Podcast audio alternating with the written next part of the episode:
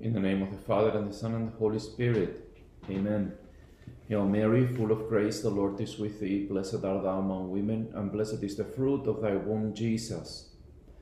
Holy Mary, Mother of God, pray for us sinners, now and at the hour of our death. Amen. St. Ignatius of Loyola, pray for us. In the name of the Father, and of the Son, and of the Holy Spirit. Amen. As we continue with our second week of the spiritual exercises, we have to do the meditation on the three classes of men. It is the meditation that comes right after uh, the meditation on the two standards, and it has a very particular objective in uh, in mind. The goal of the meditation is very specific you will find it on point 149 of the book of the exercises. St. Ignatius entitles the meditation. This is a meditation for the same fourth day to choose that which is better. To choose that which is better. Keep that in mind as you as we uh, go along with this meditation. The preparatory prayer is the usual, asking our Lord for grace that all my intentions, actions, and operations of this meditation may be purely directed to the praise and glory of His Divine Majesty and the salvation of my soul.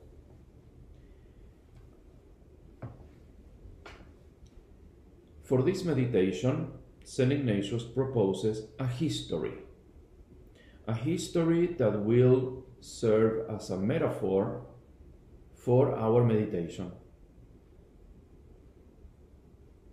He says on point 150 This is the history of the three classes of men. Each of them has acquired 10,000 ducats but not entirely as they should have for the love of God. They all wish to save their souls and find peace in God our Lord by ridding themselves of the burden arising from the attachment to the sum acquired, which impedes the attainment of this end. What is the end? The salvation of their souls. So, this is the story that will help us as a context and that will be applied eventually to our souls in order to choose that which is better. That's the point. Choosing right. The mental representation of the place, the composition of place, what we call the composition of place, is a very solemn, a very solemn representation of place. 151. Here it will be to behold myself standing in the presence of God our Lord and all his saints that I may know and desire what is more pleasing to His divine goodness. So we are making this meditation in the presence of our Lord. And we could perfectly we could perfectly picture um, the day of our judgment. That is very good. How am I going to present myself before the Lord? Just try to picture that moment at the end of my life in the presence of the Lord.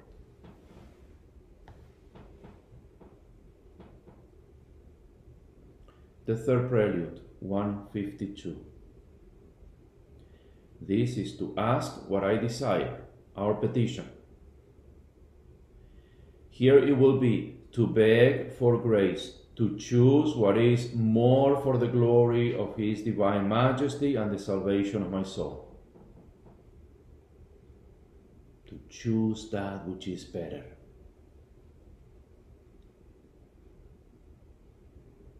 Now, up until now, we have said like to choose what is better, or to choose what is more conducive to this to the glory of His divine majesty and the salvation of my soul. What are we talking about here? What are we talking about here?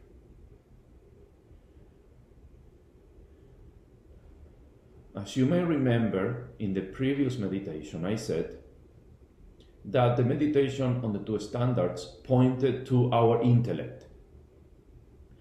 The petition we made in that meditation was to know, to know the deceits of the bad captain, to know the true life proposed by our Lord, exemplified by, by our captain and Lord Jesus Christ. We ask to know we ask the Lord to enlighten our mind to discover the deceits of the devil and to value and embrace the true life exemplified by Jesus. But the present meditation, the meditation on the three standards, points to our will. It is a survey of our will.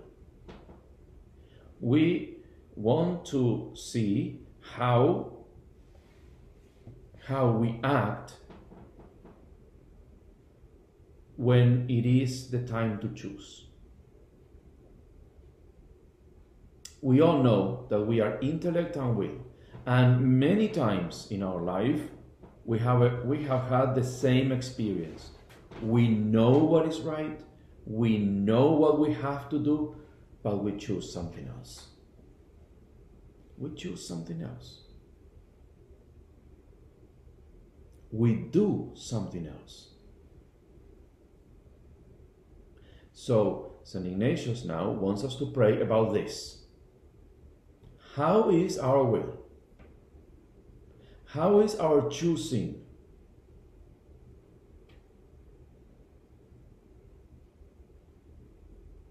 That is why we are praying and we are begging our Lord to give us the grace to choose what is more for the glory of God and the salvation of my soul. To choose right, not to just know the truth, but to make good decisions following that truth.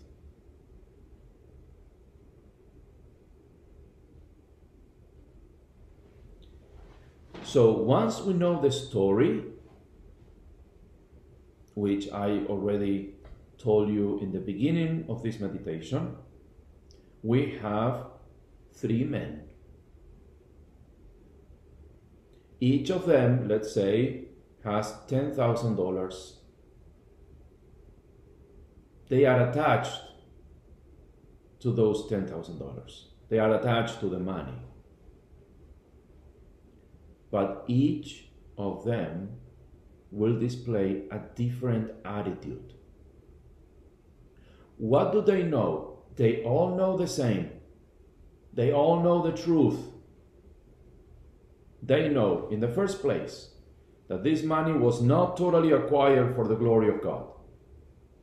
Second, that they have to get rid of the money in order to save their souls. They know. They know that they have to do God's will about that money. And they know what God's, what God's will is. Third, all three of them know they are disorderly attached to the money. They know that that attachment is a big obstacle for the salvation of their souls. All three of them know that. It is very clear in their minds that this money is a problem, that they are attached, that they have to get rid of it, or at least that they have to fulfill God's will about that money. All three of them have the same information. They are convinced of the same thing. Now, what changes in all three of them is the connection, is the passage, is a transference from the mind, from what they know, to the heart, to the doing. And this is what makes a big difference. And I'm sure that each of us, in some areas of our life, will be identified with the same kind, with the first kind, sorry. In other areas, with the second kind. And I hope that in most areas of our life, we are identified with the third kind. Where does God wants us to be? The third kind. In virtue of our baptism, in virtue of our call to holiness, we are called to be the third kind of men. That's the third kind of men is the incarnation of somebody who is seriously striving for holiness. Okay. Let's let's go to the to each of them. We know the petition, we know the preparatory prayer, we know the history. All of that is clear. The first kind of man. The first transference from the mind to the heart, from the intellect to the will, from the knowing to the doing. The first class of men would desire to rid of the affection they have for the thing acquired. But they avoid the effort necessary to remove the obstacles. There is a fear in words of St. Ignatius. They would like to rid themselves of the attachment they have to the sum acquired. You see, it's not that they have to give up the money because they, they don't really know what God wants about the money. You remember when we talked about indifference? That we say indifference is attachment to God, detachment from creatures. This is what we are talking about here.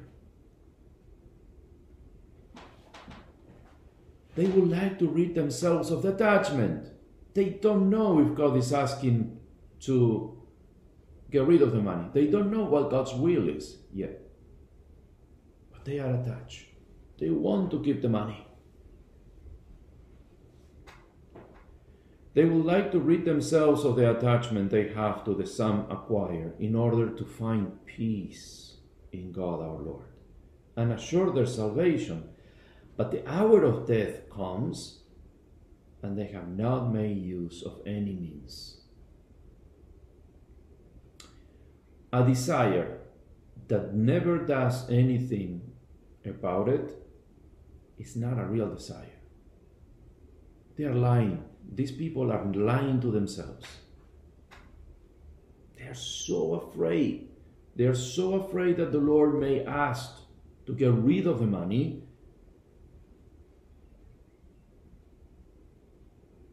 that they don't even move. They don't do anything about it. Do they know they have to do it? Oh, of course. If if they are asked, if they are interrogated about it, they will say, Yes, I know I have to do it. But fear of the sacrifice, fear of the pain that the detachment will imply,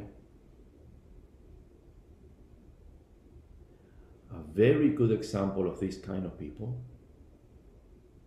is the rich young man. Matthew 20, 16.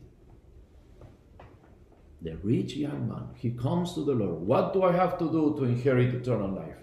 Go sell what you have, give it to the poor, and then come and follow me. Be poor in spirit. And even more, he's asking be actually poor. Sell all you have.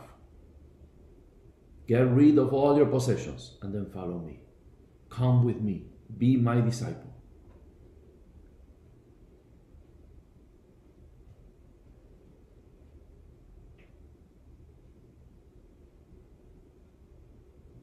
He had many possessions. And maybe he didn't have a lot of possession. Maybe he didn't have a lot of possessions. He was attached to it. To the little or a lot he had. He was attached. And he wasn't brave enough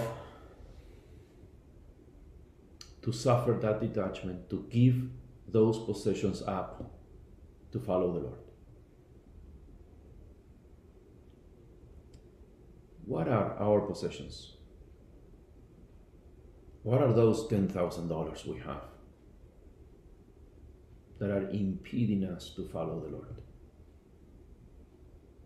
What is it?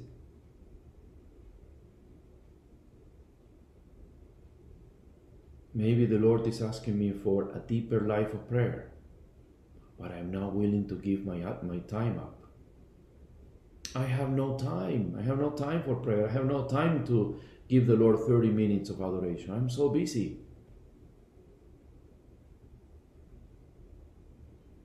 You know the saying?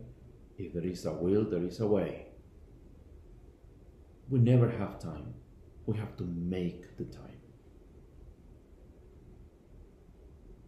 So maybe I'm attached to my own activities, to my own routine. I don't want to break that routine. I'm comfortable there. Or how about if you are a young man or woman whom the Lord is calling to actual poverty, like the rich young man? Go, sell what you have, give up your plans Give up your time, give up your, your ideas, give up your own idea of what happiness is. Trust me, follow me. Follow me in the religious life, follow me in the priesthood. Give me your life. Yes, Lord, I know you want me there, but just let me finish college. Let me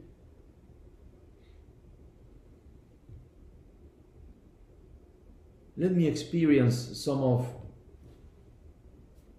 life. Give me work for a couple of years.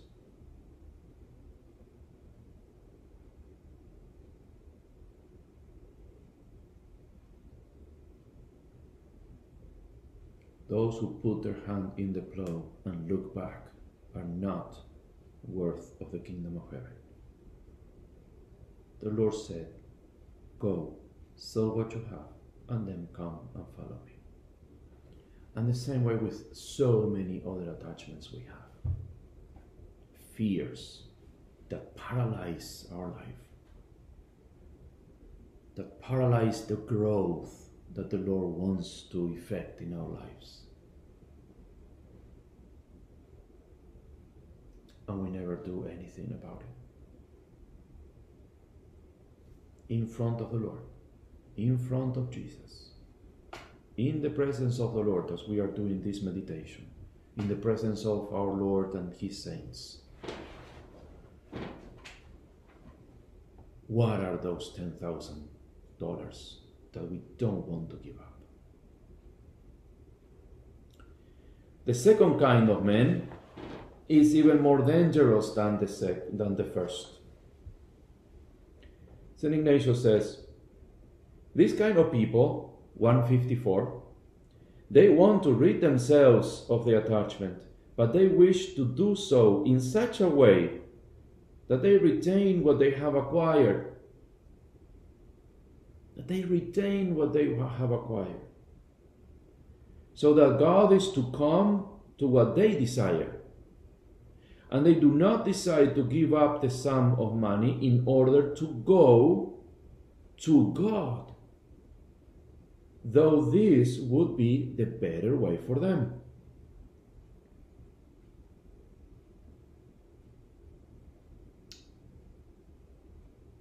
A person like this would be Nicodemus. Just go, John chapter 3. Nicodemus. He wanted to be a disciple of Jesus, but his own way, in secret.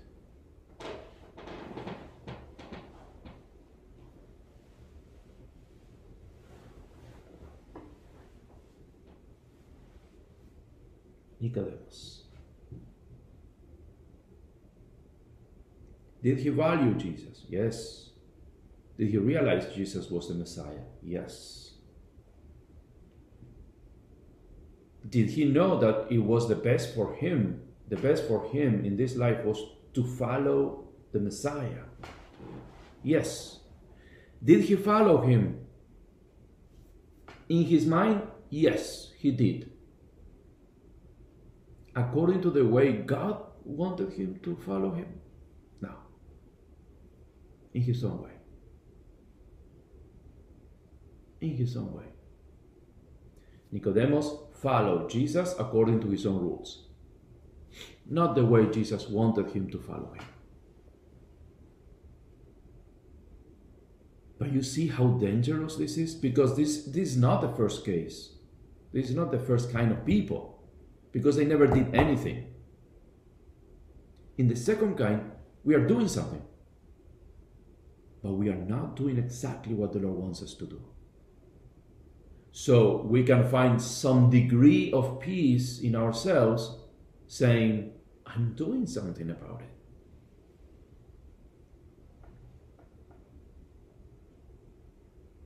But in reality, I'm not doing what the Lord wants me to do. Not exactly. Do I find real peace through this way? No. It's just a deception. It's just a deception. So the second kind, the second kind of people is just a deception. We want humility, but without humiliations. So we pick the times when we are humble.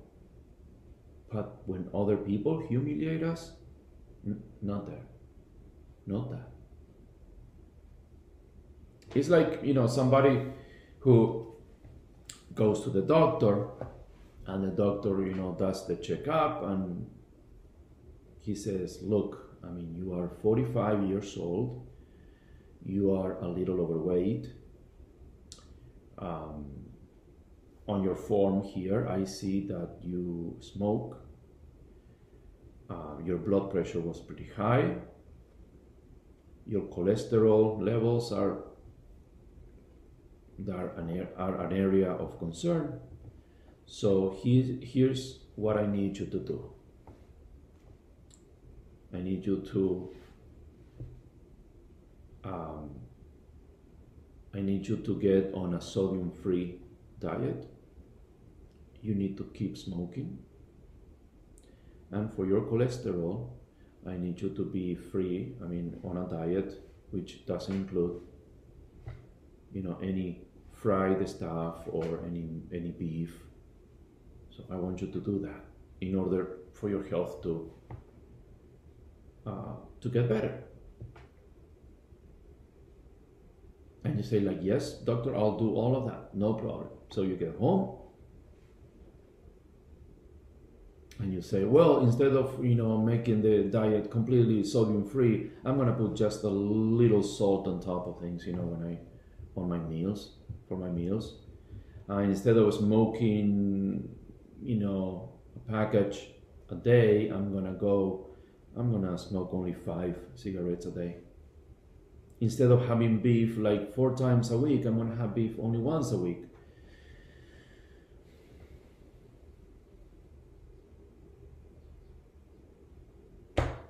Are you doing anything? Yes, you're doing something. Do you find some degree of peace in that? Yes, because to a certain extent you're doing what the doctor told you to do what the doctor told you to do. Will your blood pressure get better? Probably not. Will your cholesterol go down? No. Why? Because you are still taking what you shouldn't take. You are still smoking. You are still eating beef. You are still eating salt.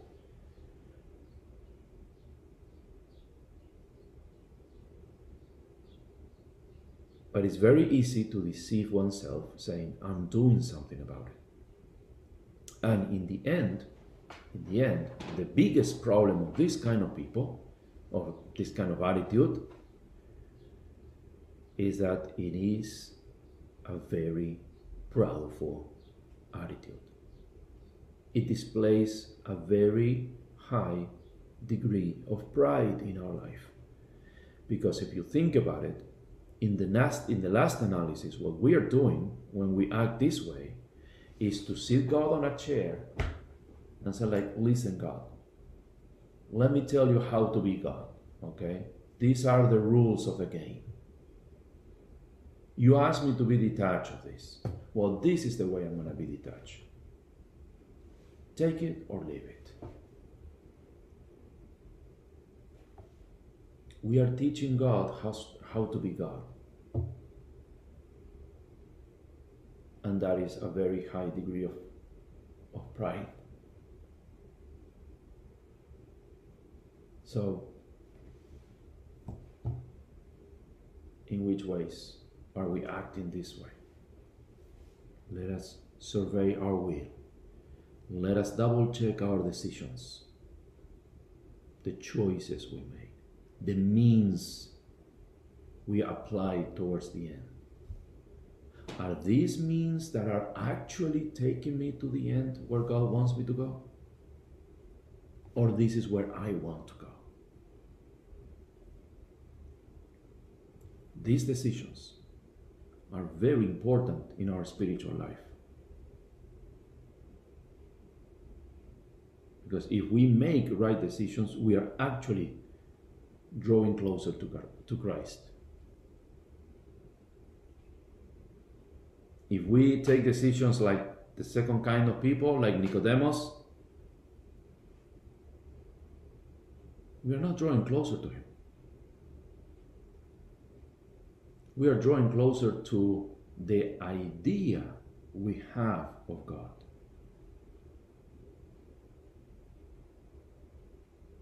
We are advancing in our own idea of what holiness is. We are deceiving ourselves.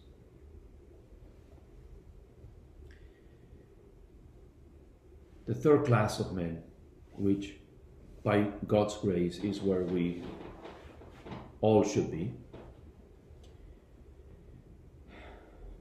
These are the indifferent people.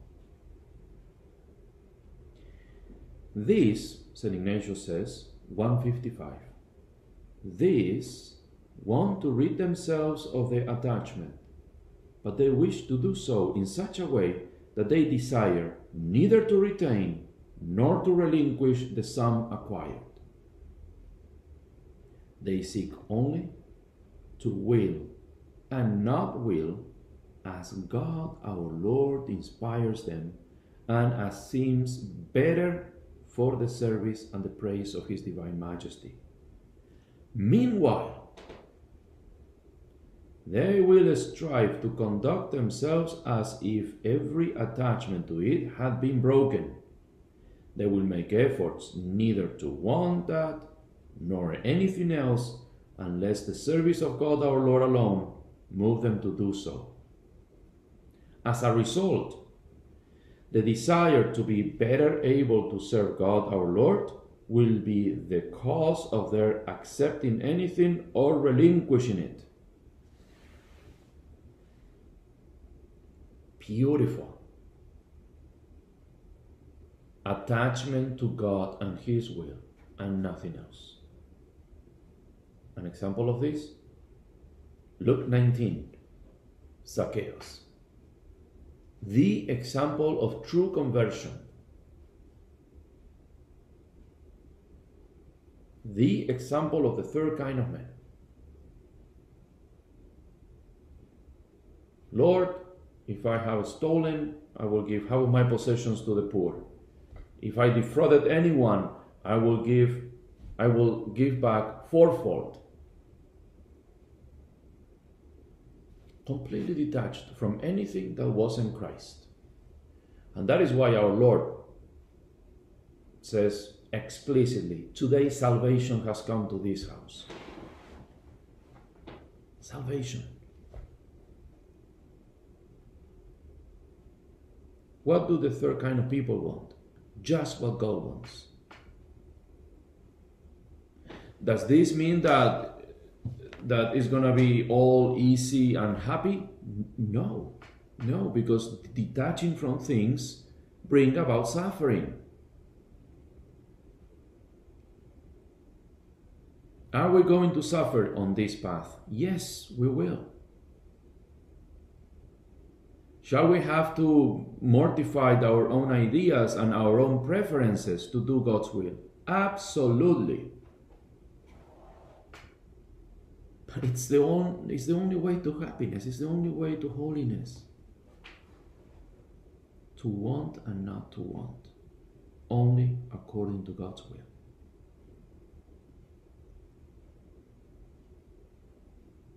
St. Ignatius will will finish this meditation with a three uh, a threefold colloquy, a triple colloquy again. I will make use of the same three colloquies employed in the preceding contemplation of the two standards. Same colloquy, asking the same graces. But now apply it to your will, apply it to your own life, apply it to the choices you have made. Apply to the big choices you have to make that only you and God know. And ask. And there is a very interesting note in at the end on point 157. Because St. Ignatius, you know, wrote the exercises based on his own experience. And he knows that when we face our big decisions, when we face you know the difficult choices we have to make to follow the Lord, he knows that we feel our attachments more than ever at that point. That we realize that our nature is rebelling against what God wants us to do. So St. Ignatius adds this note at the end.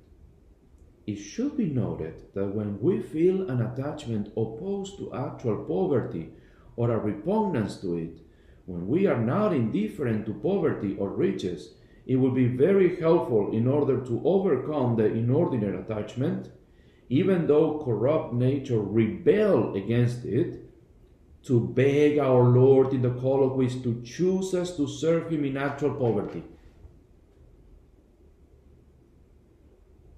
We should insist, he says, we should insist that we desire it, beg for it, plead for it, provided, of course, that it be for the service and praise of His divine goodness. And you can apply this to anything, not just to poverty. To anything. Anything and anytime you notice your nature, your fallen nature, rebelling against, against what God is asking you to do, pray, beg for the opposite.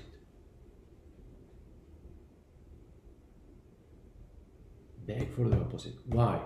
Because that will give you an amazing freedom to make the right choice. To make the right choice.